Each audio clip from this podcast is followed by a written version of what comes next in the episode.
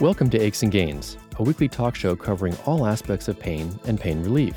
I'm Dr. Paul Christo, pain specialist at the Johns Hopkins University School of Medicine. Pain has reached epidemic proportions, and chronic pain affects a staggering 25% or more of the population. Its human impact is real and is felt by infants, children, all the way to older adulthood. But there's hope and there's treatment. This show offers compelling stories of those who found relief and offers insight into treatments that can ease pain and human suffering. In this half hour, we're going to talk about multiple sclerosis, or MS, a chronic disease that attacks the nervous system. Roughly 350,000 people suffer from this debilitating disease in the United States alone. Common symptoms of MS are loss of muscle tone, spasms, loss of coordination, blurred vision, and depression. However, chronic pain is also a major component. In fact, the National MS Society reports that about 50% of all people with MS are troubled by chronic pain. We'll hear from country music star Clay Walker about his strategies for overcoming the pain of multiple sclerosis. We'll then delve into therapies that can help control these symptoms with Dr. Adam Kaplin, the medical and scientific advisor to the Montel Williams and Nancy Davis Foundations. Aches and Gains is sponsored by King Pharmaceuticals, Endo Pharmaceuticals, NeurogesX, and Boston Scientific. Aches and Gains is also available live online. Follow us on Twitter at Dr. Paul Christo and like us on Facebook, Aches and Gains. To access podcasts of the show, please go to paulchristomd.com. That's paulchristomd.com. If you have questions or comments for Dr. Christo, especially for upcoming shows, please email him at achesandgains at gmail.com. That's achesandgains at gmail.com. I'm Dr. Paul Christo, and you're listening to Aches and Gains. Today we're talking with country music superstar Clay Walker. Clay, thank you very much for joining us today. Oh, thank you, Dr. Christo. Clay, I'd like to ask you a little bit about your multiple sclerosis and the pain associated with it. How did you discover, for example, that you had multiple sclerosis?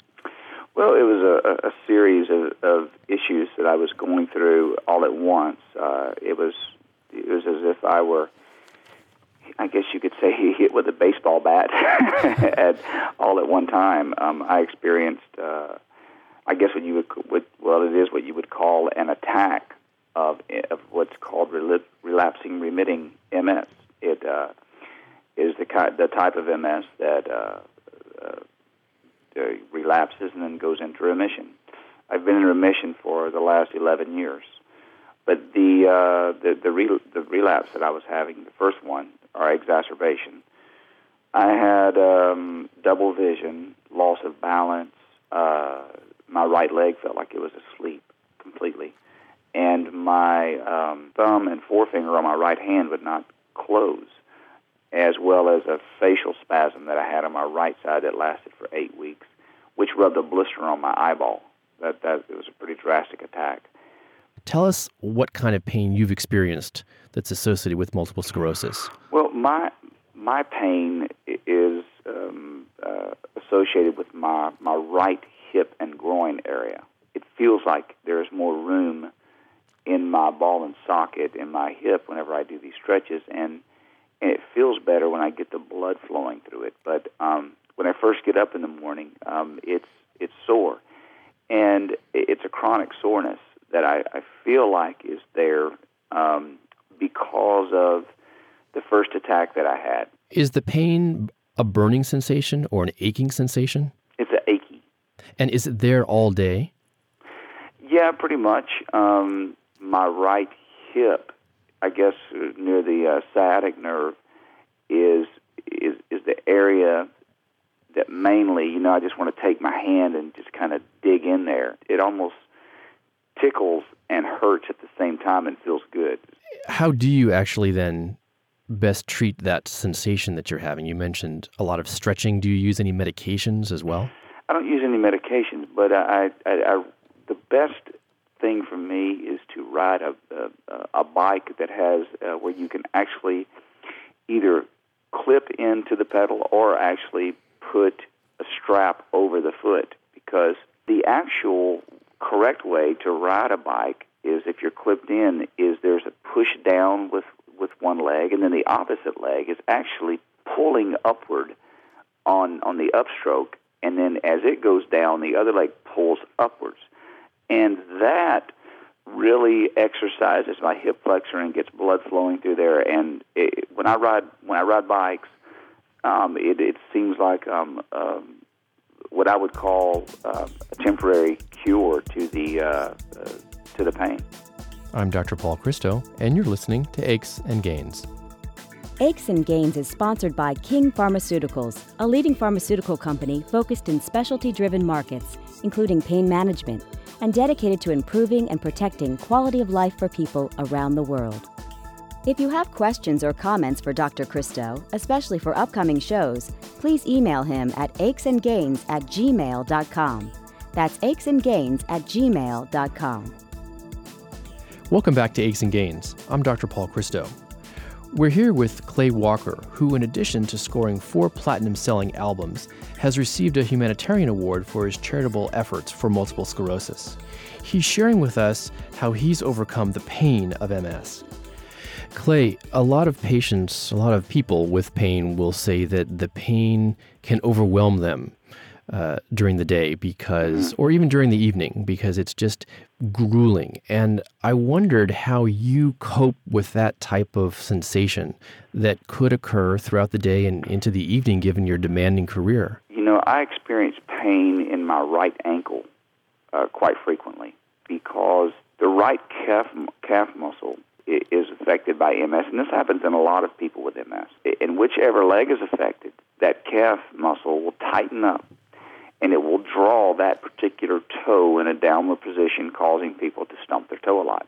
Therefore, it also causes a stiffness in that particular ankle because the ankle is not is not operating properly because the toe cannot release because the calf muscle it's stronger than than the foot. So what I do is I really stretch the ankle and calf muscle every morning, every day. And I always have pain there before. But after you stretch it and get blood flowing through it, it will either completely go away or significantly reduce the pain. So my MO, you know, I try to get my muscles uh, warmed up, and I, I don't have problems with that. You know, sitting for a long period of time or, or being or not being physically active, I think only contributes to um, greater quantity of pain and, uh, and, and more, more often. Have you noticed whether the pain has affected your career as a country singer at all? No, no, not at all. As a matter of fact, when I'm on stage, it's when I feel my very best because I'm moving constantly. It feels like I don't even have MS when I'm on stage. You know, I think that that a mentality and attitude for people is super important to overcome anything, and especially pain. You know, if you if you have pain, you're going to be more apt to try to protect those areas. You know, um, I think that it should be just the opposite. I think we should be using those areas. When you were, or after you were diagnosed with MS, did your life change in any respect? I guess seclusion, because we all tend to want to withdraw whenever we are uh, attacked. But um, I use it as a springboard to motivate me when I worked out it was for vanity purposes. You know, now I use the MS as a motivator to stay in better physical health. So I feel like it all starts with the attitude of the person and their choosing a um, a method and sticking with it and saying, okay, I'm going to move forward. I'm going to I'm going to take care of myself. And no matter what level of debilitation I'm at, I can improve that. And while MS is not curable, um, I certainly believe that we can overcome some of, if not all of, the physical um, disadvantages that MS can throw at us. I'm Dr. Paul Christo, and you're listening to Aches and Gains. Aches and Gains is sponsored by Endo Pharmaceuticals, a U.S. based specialty healthcare solutions company that delivers innovative diagnostics, drugs, devices, and clinical data to meet the needs of patients in areas such as pain, urology, oncology, and endocrinology. To access podcasts of the show, please go to paulchristomd.com. That's paulchristomd.com. I'm Dr. Paul Christo, and you're listening to Aches and Gains. We're talking with country music superstar Clay Walker about his multiple sclerosis and pain related to multiple sclerosis in his right groin and right hip. Clay, I've had some people tell me that their pain may be linked to a curse from God. Have you ever felt that way? No, not ever. If you are a Christian or, or whatever your faith may be, the creator that we worship uh, does not wish us to be sick because I believe that all of us believe um, that our higher power is perfect. I would say that you know MS is not perfection. At the at the same time, um, I believe that we as individuals are given the tools that we need. We just need to learn how to access them. Clay, how do you overcome the fear of pain that you may experience in the future or the symptoms of your disease process getting worse? You, you know, I've been very fortunate, you know, getting on Copaxone. That gave me a lot of confidence. You know, there's nothing else really that I know of that I could do that could have done any better because I've I've been in remission. You know, I hate using that word. It sounds like a cancer term, but it's the only word that I, I really know that is adequate at the moment.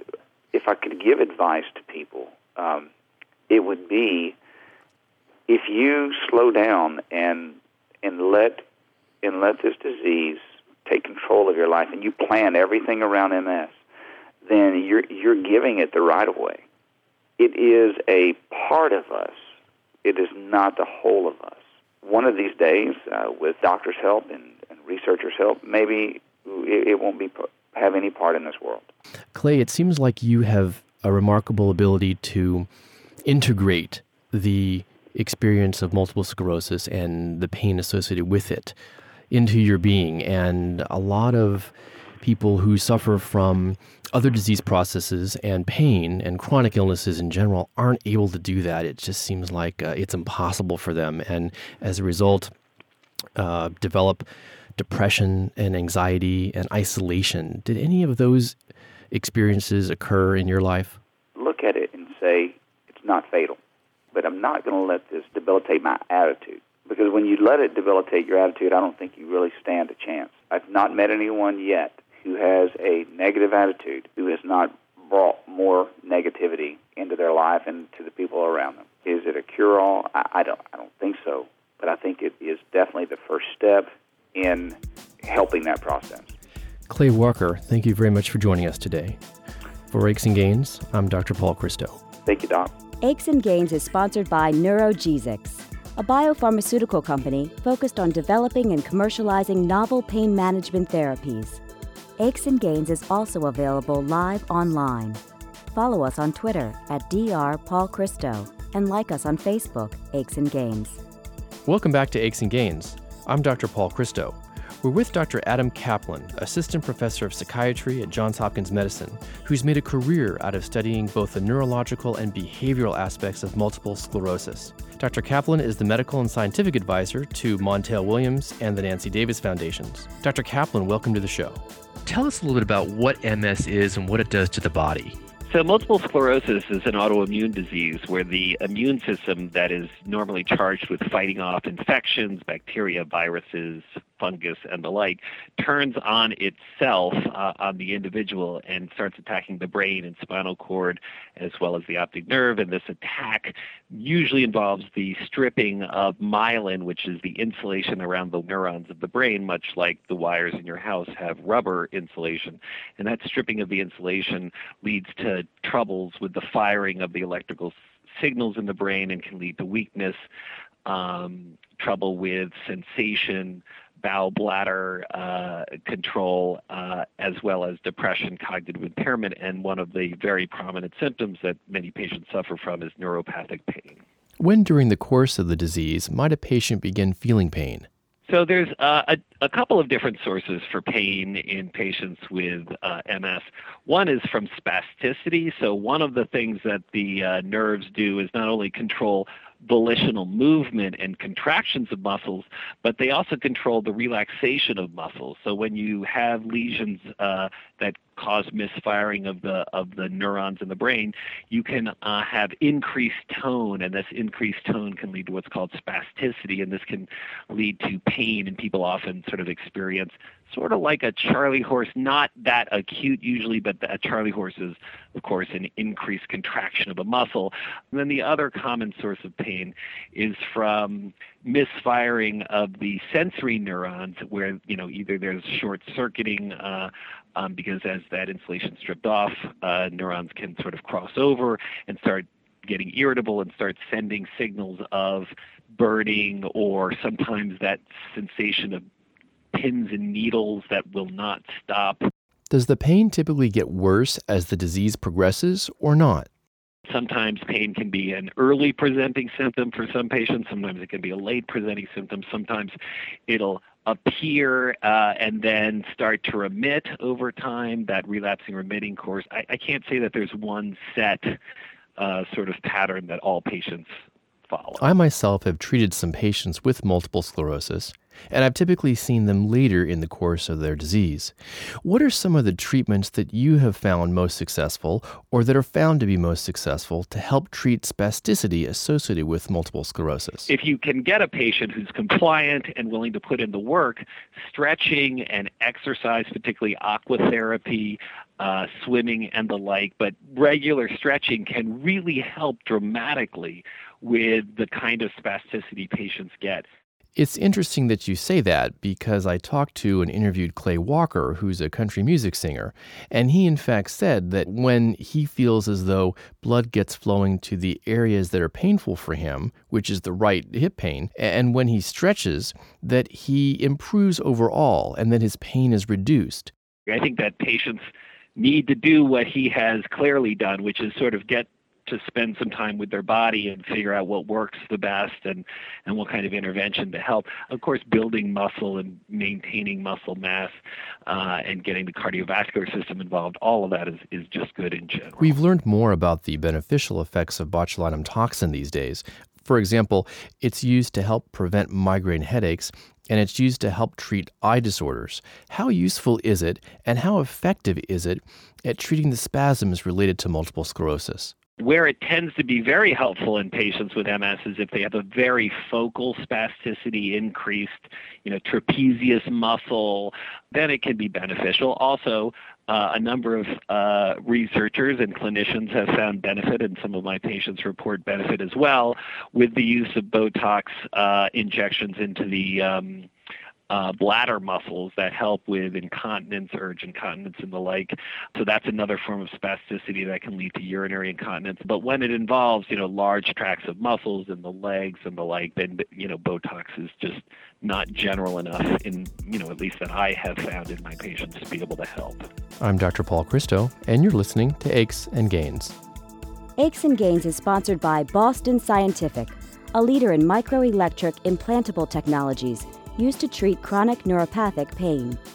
If you have questions or comments for Dr. Christo, especially for upcoming shows, please email him at achesandgains at gmail.com. That's achesandgains at gmail.com. Welcome back to Aches and Gains. I'm Dr. Paul Christo. We're with Dr. Adam Kaplin, Assistant Professor of Psychiatry at Johns Hopkins Medicine, who's made a career out of studying both the neurological and behavioral aspects of multiple sclerosis. I found that baclofen, which is another medication you mentioned earlier, and a muscle relaxant, has been very useful for those patients with MS whom I've seen later in the course of the disease who are sometimes virtually wheelchair bound, and especially in the form of a pain pump that I've implanted. Those types of pumps that deliver baclofen to the spinal cord are not used as frequently, and it seems that they're used more often after their disease has progressed more seriously. I think you're bringing up a great point. I think the uh, for patients who have severe cases that are obviously being referred to you, um, you know, where they've tried other uh, interventions and stretching isn't enough clearly, and they have significant um, impairments.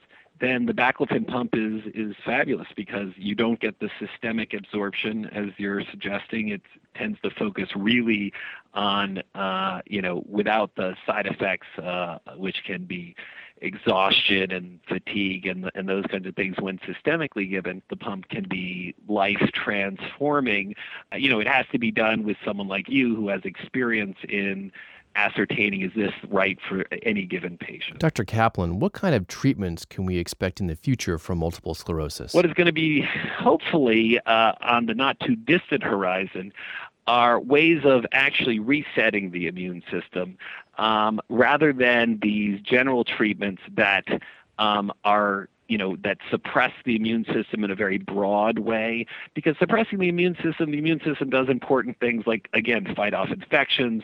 Uh, it actually helps monitor the body to make sure you don't get rogue cells dividing out of control which is cancer.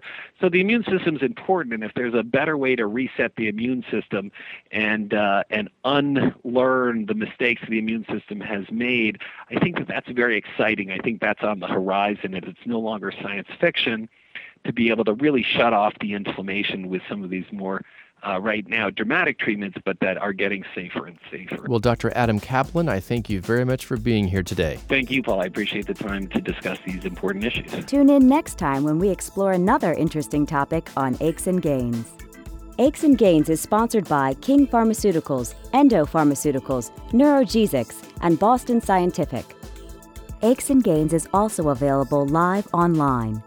Follow us on Twitter at Dr. Paul Christo and like us on Facebook, Aches and Gains. Each week, we invite you to email Dr. Christo with your questions at achesandgains at gmail.com. This is a question from Jill from Washington, D.C. Are anti inflammatory medications like ibuprofen bad for people with stomach or kidney problems? Jill, anti inflammatory medications can be quite effective for pain relief. In fact, more than 30 million people worldwide take at least one anti inflammatory daily. The conditions most commonly treated with anti inflammatories are muscle and bone disorders such as osteoarthritis. The problem with these drugs, however, is that they can cause stomach upset and kidney problems. There are a second group of anti inflammatories called COX2 inhibitors, like Celebrex, that can minimize stomach problems. So, if you already have stomach or kidney problems, make sure that you use the anti inflammatories under the guidance of a physician. This is a question from Michael from Baltimore.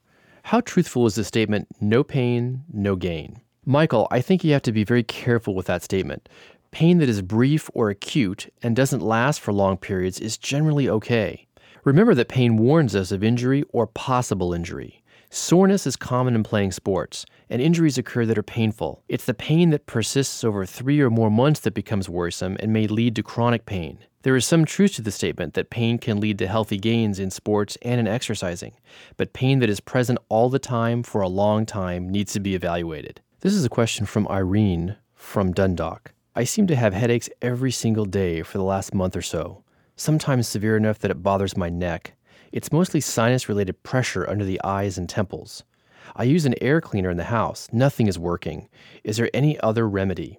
Irene, sinus headaches are commonly diagnosed, but are often an uncommon cause of persistent headaches. Many patients actually have symptoms related to migraine, that is, throbbing, pulsating one sided pain associated with either nausea or light and sound sensitivity. If the headaches continue, I would recommend seeing your primary care doctor or neurologist for an evaluation. In the meantime, you could consider another over the counter agent like ibuprofen or Aleve without any additives. If you have non infectious sinus symptoms, then a trial of nasal steroids under the direction of a physician may also be helpful.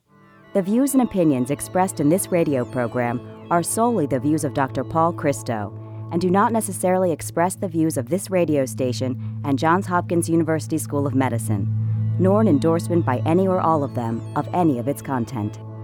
This show provides medical information, not advice. Please consult your personal physician before engaging in any course of treatment or use of any of the techniques or products discussed on this show. Discussion of particular uses of products on this show have not been approved by any of the manufacturers of such products. If you have questions or comments for Dr. Christo, especially for upcoming shows, please email him at achesandgains at gmail.com.